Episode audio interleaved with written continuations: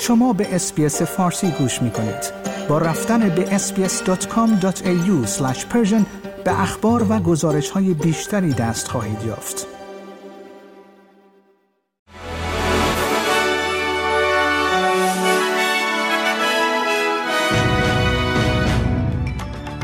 درود بر شما شنوندگان گرامی نیمه ساعت رفتم و این پادکست خبری روز چهارشنبه 11 اکتبر است. نخست وزیر انتونی البنیزی به خانواده یک زن استرالیایی که توسط شبه نظامیان حماس در اسرائیل در جریان یک حمله قافرگیرانه در آخر هفته کشته شد تسلیت گفت. گالید کربونی مادر بزرگ اهل سیدنی است که در فاصله چند کیلومتری نوار غزه پس از آنکه جنگجویان حماس حملات زمینی و هوایی بی سابقه خود را در جنوب اسرائیل انجام دادند کشته شد. در همین حال ارتش اسرائیل می‌گوید برای حمله زمینی به نوار غزه آماده می شود. به گفته رسانه های اسرائیلی گمان می رود که حمله این گروه اسلامگرا دست کم 1200 نفر را کشته باشد. در واکنش به این اتفاق اسرائیل دسترسی مردم غزه به غذا آب و برق را قطع کرده و منطقه را با شدیدترین حملات هوایی در تاریخ درگیری های اسرائیل و فلسطین بمباران کرده است. به گفته وزارت بهداشت غزه این اتفاق حداقل 900 کشته بر جای گذاشته است.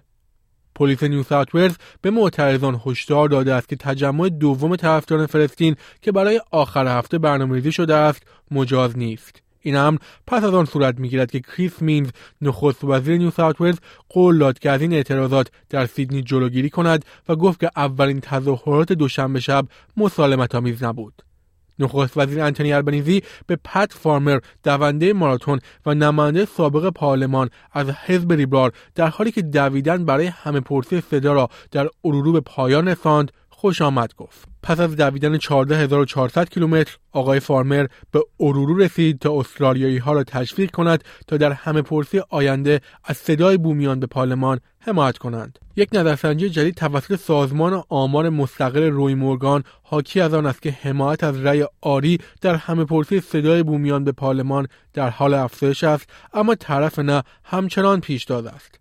نظرسنجی از 905 استرالیایی که در هفته گذشته انجام شد نشان داد که 50 درصد از مردم رأی منفی خواهند داد در حالی که 45 درصد می‌گویند رأی آنها مثبت است.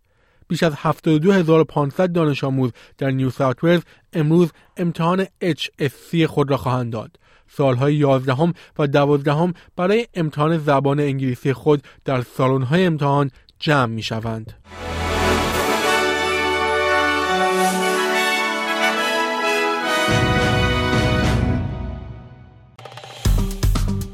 لایک، share، کامنت. اسپیس فارسی را در فیسبوک دنبال کنید.